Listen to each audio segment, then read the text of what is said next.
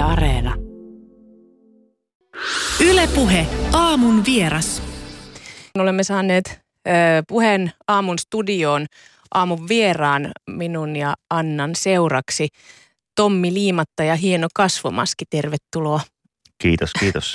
Ö, mä sain jo heti tänne viestin, että millainen se kasvomaski on, että kerro nyt lisää, niin mikä, millaisesta kasvomaskista puhumme? No tämä on tämmöinen Casa de Papel, eli rahapaja maski. Eli tässä on tiheästi kuvioituna näitä Dali-maskeja, joissa TV-sarjassa näillä sankareilla tai antisankareilla oli päällänsä. Onko rahapaja sun yksi suosikkisarjoja? No se oli, keväällä tuli katsottua kaikenlaista sarjaa yllättäen, niin odotan kyllä poikani kanssa seuraavaa kautta. Tänään heti kolmen uutisten jälkeen Yle Puheen taajuudella, FM-taajuudella on kuultavissa Tommi Liimatan suuren serkkuterian kakkoskauden ensimmäinen jakso. Ja tästä syystä Tommi on myöskin kutsuttu tänne meille aamuun vähän kertomaan, että onko mahdollisesti tuo kesällä ensimmäisen kauden jaksot kuultiin, onko serkkuteoria kenties saanut jotain päivitystä, niin kuin Einsteinin suhteellisuusteoria aikoinaan. Mutta otetaan alkeet ihan tähän ö, haastattelun kärkeen. Tommi Liimatta, mikä on serkkuteoria? Anteeksi, suuri serkkuteoria. No siis se on suuri sen takia, että se herättäisi huomiota, mutta siis se serkkuteoria ei voi päivittyä, vaan se pysyy tavallaan omana itsenään siksi, että meillä on sen jälkeen tullut internet. Eli kyse oli siitä serkkuteoriasta, eli tuota, ä, lapsikulttuurin leviämisestä yökylässä pimeässä huoneessa, kun vanhemmat ovat tois, toisissa huoneissa seurustelemassa. Tämä, tätähän esiintyy edelleen, mutta sitä ei esiinny suinkaan kaikille, vaan ainoastaan niille, jotka, joiden serkut asuu tarpeeksi kaukana toisistaan. Eli se vaatii sen, että on, on toisenlainen murre ja muu tämä niin kuin pihakulttuuri. Eli satoja kilometriä pitää olla välissä, mutta, mutta tuota, tämä, tämmöisten nimenomaan alapää ja muiden tuota, penikkajuttujen leviäminen ö, serkku kylässä, niin, niin se oli se on nimenomaan nettiä edeltävä ilmiö sen vuoksi, että kun tämmöisiä juttuja ei kuulu missään, ei, niitä ei painettu Leija Virtasen tota, siveellisiin vitsikirjoihin, niitä ei ollut koululaisessa, niitä ei ollut missään, ei tv eikä radiossa eikä suosikkilehden edes biiset Hanipalstalla. Eli nämä oli tämmöisiä sutkauksia ja muuta pöljäilyjä, jotka sitten levisi levis tota serkkukäyntien kautta sitten toiselle paikkakunnalle. Se oli, muistan sen kyllä, koska sitten kun oli joskus Helsingin serkut oli tuolla maaseudulla käymässä, niin sitten heti syksyllä kun koulu alkoi, niin sitten oli paljon kaikkea uusia esimerkiksi pikkukallevitsejä kerrottavana tai jotain muuta sellaista kulttuuripääomaa, mitä esimerkiksi omassa kotikaupungissani Joensuussa ei ollut vielä, vielä esimerkiksi kuultu. Se oli kyllä kovaa kamaa. Ja sitten kaikki nämä uh, ah, pentti, työnnä vielä sentti mm-hmm. henkiset jutut, jotka oli silloin ihan siis törkeän kovaa kamaa. Niiden jakaminen oli myöskin hienoa. Joo, ja sitten tota, tätä hommaa piti niinku Petri Metri jutulla vielä niinku, niinku sekoittaa, että, että tota, sutkaus on elävää kampetta. Sitä tulee remiksauksia ihmisten suissa. Ö, miksi juuri serkut on, on, on tämmöisen tietynlaisen tarinan kerronnan se keskiö sun serkkuteoriassa? Mikä esimerkiksi vaikkapa sitten erottaa serkut vaikkapa ystävistä tai luokkakaverista? No serkuista ei pääse eroon, ne on ollut aina elämässä. Et jos ne on vaikka oman ikäisiä, niin ne on tuntenut aina. Jos ne on vähän vanhempia, niin sitä suuremmalla syyllä. Ja tota, niihin, niitä serkkuja hellii eri tavalla ja sitten joku, jos välit menee serkkuun, niin se saattaa ehkä kirpasta enemmän myös. Ja tota, äh, ja tähän liittyy juuri se, että niin kuin, tottahan niin kuin omilla vanhemmilla saattaa olla tuttava perhe jossain kauempana, mutta todennäköisempää on se, että 50-luvulla syntyneet vanhemmat, ei mitään ystäviä ole. Niillähän on niin kuin puolison kautta tulleet kaverit ja sitten tota, työkaverit, mutta ei niillä niin aitoja ystäviä, jotka on omaehtoisesti avioliiton ja työpaikan ulkopuolella hommattu. Semmoisia ei yleensä ole. On todennäköisempää, että jos lähdetään kesällä reissuun, koska ennen ei käyty ulkomailla reissussa, vaan ajettiin autolla petivatteiden kanssa niin kuin Suomen sisällä, niin on todennäköisempää, että silloin ne on sukulaisperhe, minne, minne mennään, niin se, sen takia serkut on tässä keskiössä. Niin serkkuussa on varmaan myöskin se, että siinä ö, serkkuja yhdistää se serkkuus, eikä esimerkiksi vaikkapa kiinnostus johonkin yhteisiin, vaikka harrastuksen tai musiikkimaku tai, tai joku vaikkapa, olkoon nyt sitten lempiväri tai joku muu, muu asia. Se serkkuus itsessään ei tavallaan, sehän ei kerro niistä ihmisistä ja heidän mieltymyksistään mitään. Että silloin ollaan vaan niin erilaisten ihmisten kanssa yhdessä sen takia, että he ovat serkkuja.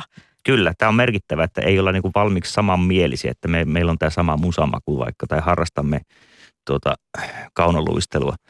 Niin, niin silloin tulee hyviä törmäyksiä. Myös siksi, että jos on maalaisserkku ja kaupunkilaisserkku, niin sehän on heti.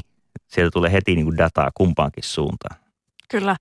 Alina, mä haluaisin kuulla tähän kohtaan nyt sun ö, serkkukokemuksia. No, tai tää- tunnist, tunnistatko No tämä, meinasin just sanoa, että tässä jopa vähän kateellisena kuuntelen, kun tämä kuulostaa jotenkin niin ainutlaatuiselta ja ihanalta, mutta siis mä oon aina ollut niin paljon nuorempi kuin kukaan mun sukulainen, että mulla ei ole ollut sitä yhteyttä mun serkkuihin, että et, et varmaan niinku, ne on jäänyt aika sillä etäisiksi kuitenkin, kun on siis jopa yli kymmenen vuoden ikäero, niin se on Mm. ollut sitten pienenä aika iso. Että me ei olla sitten kuitenkin ehkä serkutkin jakaa, jos ne on sama vähän niin kuin kuitenkin ikäluokkaa, niin jakaa sitten niitä tietyllä tapaa niitä, vaikka niitä sutkautuksia siitä, että kuka työntää ja kuinka paljon vielä. Niin, ja, sit, ja just tämä, että he, jokaisessa näkkileivässä on keskimäärin kolme hämähäkkiä. Ja, että, ai ihan, on, on, joo, Onko, onko tällainenkin ollut? kaikenlaista.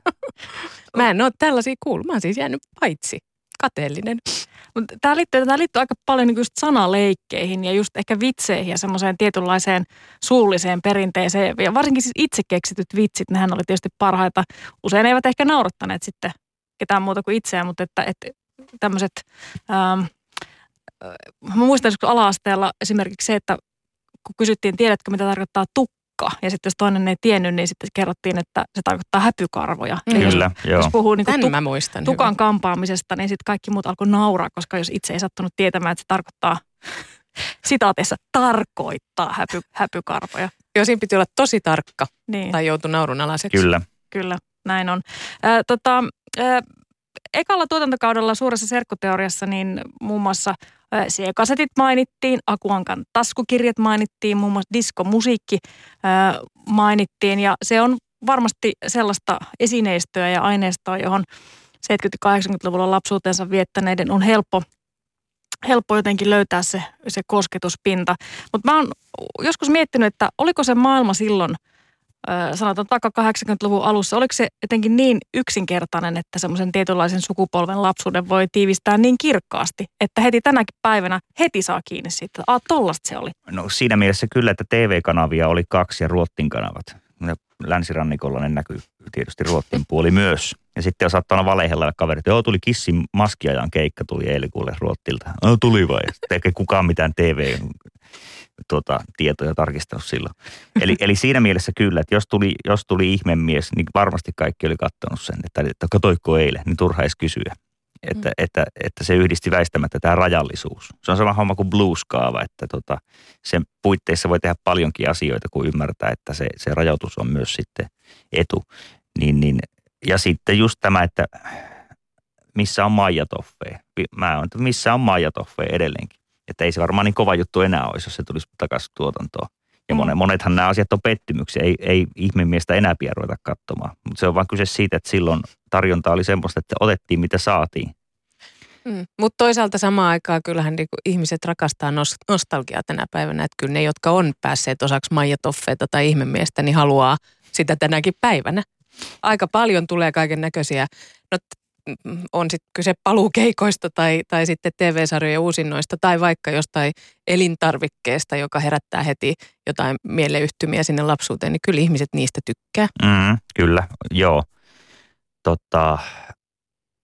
Ja sitten onko serkkuteoria radiosarjassa niin kyse nostalgiasta, niinkin se voi ajatella, mutta mä ajattelin, että kun vedetään tämmöisellä vaihteeksi tämmöisellä leveällä pensselillä, että otetaan tämmöisiä asioita, jotka, joista, joissa on tarttumapinta, niin kuin Akonga taskukirjat, niin nämä esinäytökset, ne oli aivan raivostuttavia. Että, mutta mä että mistä tässä on, on kysymys, että tietenkin tämä, että saadaan jokaiseen taskariin saman verran sivuja.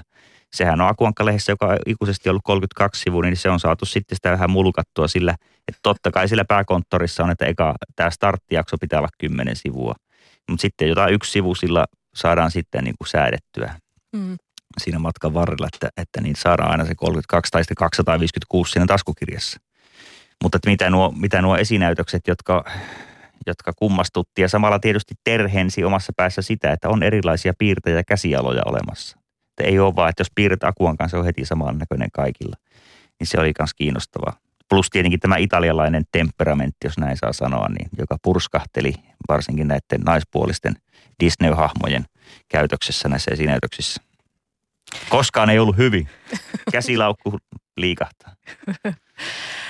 Tommi Liimatta, tänään siis suuren serkkoteorian toinen kausi heti kolmen uutisten jälkeen. Suorana lähetyksenä kaikki jaksot, kaikki viisi uutta jaksoa löytyy siis jo tällä hetkellä tuolta Yle Areenasta. Mutta jos miettii tätä päivää, vuotta 2020 ja sitä, että jos ö, 40 vuoden kuluttua tehtäisiin suuri serkkoteoria tästä vuodesta tai tästä ajasta, jota me eletään, niin millaisista asioista silloin puhuttaisiin? Ajattelepa nyt tätäkin, että kaikki viisi jaksoa on heti kuultavissa. Tämä on ihan pöyristyttävää pitää pystyä odottamaan viikko tai kuukausi, mutta ei, kun ei, kun ei tarvi, niin ei tarvi pystyä sitten. Kaikki on heti tässä näin. No kyllä. Ka- hei, kiinnostaa heti tähän tietysti kysyä, katsoitko rahapajan heti yhdellä hotkasulla? No niin, pitkästi hotkasin kuin mahdollista, kun ihminen on just tämmöinen, että jos on, jos on karkkia pantu metrin välein, niin varmasti on sillä noidan linnassa kohta. näin, näin se on. Mutta e, siis ihmemeistä tuli mieleen joskus nyt, kun tässä hiljattain on katsonut jotain vaikkapa Kolumboa tai jotain muuta semmoista, joka esimerkiksi 80-luvulla TV-stä pyöri, niin aina nämä ensimmäisen jakson tai sen jakson kertausosiossa kerrataan niin koko, ehkäpä ed- koko kyseisen tuotantokauden kaikki ma- tärkeimmät tapahtumat johonkin puolentoista minuuttiin. Eihän sitä tänä päivänä enää mitään kerrata, kun mennään suoraan asiaan, koska oletus on se, että kaikki on kuitenkin kattonut sen ehkä ihan hiljattain. Niin ja sitten kun Akuan kanssa oli nämä jatkosarjat, jossa oli aina kolme jaksoa, niin sitten jatkuu, että vi, tähän mennessä tapahtunut, joka on myös mun viimeisimmän soololevyn yksi biisin nimi. niin tota, ensin sitä ei tarvittu, toisessa sitten kerrottiin siinä annetussa ruudussa edellisen jakson, mutta kolmannen jakson alussa niin samassa merkkimäärässä niin kuin piti tiivistää jo kaksi jaksoa. Että ei vitsi, tässä on, tämä on kova havainto. Että... Se oli muuten kauheata odottamista. Niin. Se Akuankan jatko-osan. Sen, ja sitten oli vielä tämä sisarusten välinen, no mulla on isoveli, että hän tietysti sai isoveljenä lukea sen ensin. Mm. Mm. Keskiviikkoisin se taas tulla. Mm. Ai kauheeta. Ylen sivulta sen lisäksi, että Areenasta tosiaan löytyy uuden kauden kaikki jaksot heti kuultavissa, niin löytyypi myöskin eräinen artikkeli, jossa Tommi Liimatta haastattelee Tommi Liimattaa. Ja tuossa haastattelussa Tommi Liimatta kertoo ammatikseen silloittajan. Voisitko Tommi Liimatta avata meille tässä puheenaamussa vähän, että mitä se mahtaa tarkoittaa? Ja mun isähän oli rakentamassa erästä Suomen pisimmistä silloista, yli 400 metristä Tervolan siltaa 75. Mutta mä oon silloittaja myös, eli kontekstoija, eli panen asioita yhteen. Ja tämä radiosarja muun muassa panee asioita, törmäyttää niitä tuon tuostakin. Eli, eli jos pääsemme asiasta A asiaan B, niin voi olla, että näistä syntyy taas joku toinen. Niin tota, kontekstointi on mun mielestä tämä mun työnkuva ollut aina. Mä, mä muuten täältä nyt sanon pari viestiä, Joo. nimittäin on tullut serkkuihin liittyen. Ihmiset selvästi ö, jakaa tämän serkku-asian, että kyllä näin on pystynyt serkku, että serkut on ollut suuri rikkaus. Mutta sitten täällä on myös tullut pieni ongelma, nimittäin täällä on jollain 150 serkkua niin siinä on ollut sitten jo kohtaamisessa vähän haasteita. Valitettavasti mun on todettava, että kaikki 150 serkkua eivät ole yhtä läheisiä hänelle. Mm, niin, hän ei ehkä sitä sitten itse Tietenkin, että rakentaako tämmöisiä, että best of serkut, että top 10. niin, kyllä. Ja Bubbling sitten, under, seuraavat 40. Ja sitten täällä myös jaetaan tämä mun kohtalo serkkukokemattomasta ajasta – on kymmenen serkkua, puolet heistä asuu jopa ihan samassa kaupungissa, mutta silti en tuntenut heitä, enkä tunne edelleenkään. Eikä mun, eihän mukaan lapsilla kuin kaksi serkkua, ja nekin asuu Helsingissä, että kyllähän siinä voi niin kuin navan alusta tavaraa tuota, ilta myöhällä, jos niiksi, niikseen ovat yökylässä, niin jakaa, mutta että perheet on pienentynyt, niin se on heti tämä, tämä tuota, rapisee jo sillä. Mm. Tässä, tässä nyt haastattelussa puhuttiin, että päivittyykö serkkuteoria, niin se pikemminkin muuttuu harvinaisemmaksi. Ensimmäisen jakson nimi, toisen kauden, kauden ensimmäisen jakson otsakkeena on tällainen lausahdus kuin, että onko terapia taiteen vihollinen. Mikä Tommi saisit pohtimaan just tätä kysymystä? No moniikin, muun muassa se, että, että alunperin tämä otsikko oli väite, että se on taiteen vihollinen. Sitten mä tuota ulkoilutin tätä ajatusta muuannelle ystävälleni, jolla on pitkällistä terapiakokemusta ja sitten hän niin kuin närkästyi jopa, että Tommi, voiko olla noin yksinkertainen ihminen? Mä että hei, nyt on kiinnostava.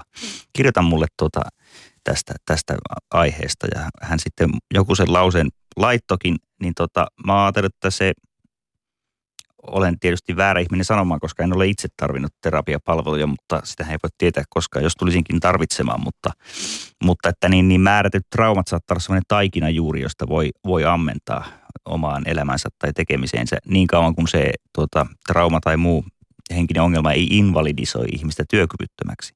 Ja sitten tota, eli sitten Lennonin ensimmäinen soololevyhän oli, oli aika lailla läpi – tuon Arthur Janovin Primal Scream terapian läpi tunkema, tunkema levy. Ja koska kyseessä oli niin korkeatasoinen taiteilija kuin John Lennon, niin levy on, on hyvin kiinnostava, mutta myös tuntuu siltä, että on vähän niin kuin vieraasta kaivosta nyt kaadettu vettä siihen, että, että jos tutustuu Janovin tähän kirjaan, niin siellä on hyvin, että nämä ajatukset on paljolti siellä. Mikä on heti alkoi kiinnostavan Primal Scream-teoria? Terapia. Se, joo, hän on terapeutti Artur Janov ja hän lähetti alkuvuodesta 70 mm, tämän kirjansa Primal Scream Lennonille ja monille muille tämmöisille julkiksille saadakseen jonkunlaista huomiota. Toisaalta hänen kunniakseen on sanottava, että hän ei myöhemmissä paino, kirjan myöhemmissä painoksissa koskaan viitannut siihen, että hänellä on ollut tämä kuuluisa potilas, ehkä siksikin, että Lennon kääntyi tätä teoriaa terapiaa vastaan sitten jo aika pian. Mutta siis kyse oli siitä, että tässä kelataan elämää taaksepäin niin pitkään, että on se ensihuuto, syntymän ensihuuto ja käydään läpi nämä kaikki koetut vääryydet. Ja niitä tietysti Beatlesin jäsenellä on kaikenlaista, kaikenlaista tunnus, tullut sinne reppuun, niin se puhumattakaan vanhempien menettämisestä Lennonilla silloin jo varhais iässä. Et siinä sitten kuoritaan näitä kerroksia siellä ja lopulta, lopulta potilas huutaa äitiä sikioasennossa lattialla. No niin, sehän on kuulostaa ka- kaunis mielikuva täh- täh- tähän kohtaan. Tuota, hei, lämmin suositus siis äh, Tomi Liimatan suuren serkkoteorian kakkoskauden pariin, joka kuten sanottua Yle Areenasta löytyy koko viisi uutta jaksoa pötkylänä. Tomi Liimatta, to- toivotan oikein loistakasta päivän jatkoa. Kiitos.